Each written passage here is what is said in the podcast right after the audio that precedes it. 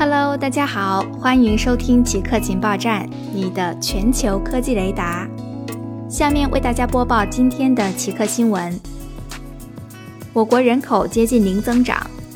一九六二年至一九七五年，我国新增人口三万六千七百七十六万，平均每年新增出生人口两千六百万，并且从一九六二年一直持续到一九九七年，出生人口在多数年份都超过了两千万人。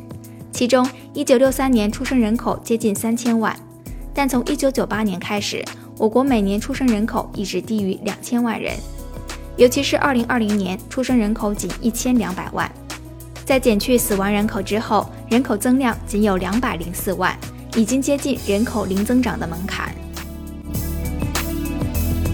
世界需要尽快解决电池回收问题。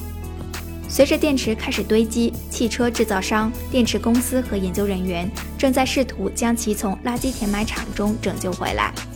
回收者主要热衷于提取电池中有价值的金属和矿物质，包括锂、镍、铜和钴。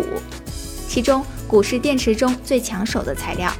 这种原始形态为蓝灰色的稀有金属主要来自刚果，需要在非常危险的条件下工作才能获取。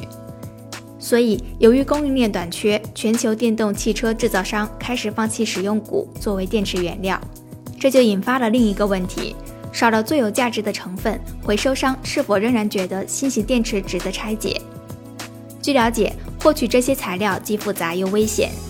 拆下钢外壳之后，需要小心地将电池组拆开成电芯，以免刺破任何危险材料，比如电解质，作用是在阴阳极之间移动锂离子。